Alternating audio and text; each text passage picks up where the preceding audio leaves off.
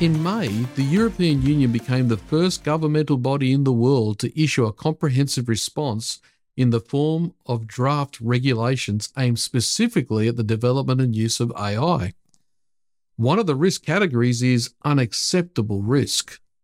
Systems deemed to pose an unacceptable risk, like governmental, social engineering and scoring, and real time biometric identification of systems in public spaces, are prohibited with little exception.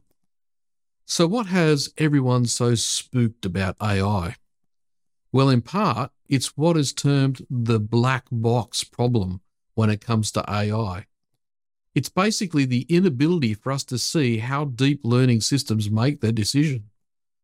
For example, in an interview on CBS's 60 Minutes, Google's SVP for Technology and Society discussed how one of the company's AI systems taught itself Bengali even though it wasn't trained to know the language.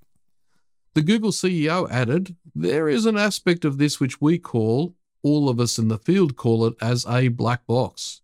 You know, you don't truly fully understand, and you can't quite tell why it said this or why it got it wrong.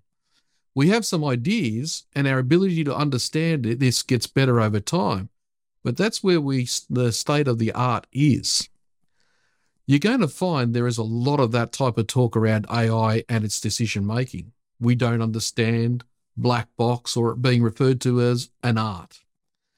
It helps you understand where the EU is at when it comes to regulating its use. Because in reality, the black box is a problem. For starters, it's because it makes it difficult to fix deep learning systems when they produce unwanted outcomes. An associate professor of electrical and computer engineering who specializes in artificial intelligence at the University of Michigan Dearborn said in the University News Modern forms of artificial intelligence work much the same way, in no small part because it was inspired by this theory of human intelligence. In fact, deep learning algorithms are trained much the same way we teach children.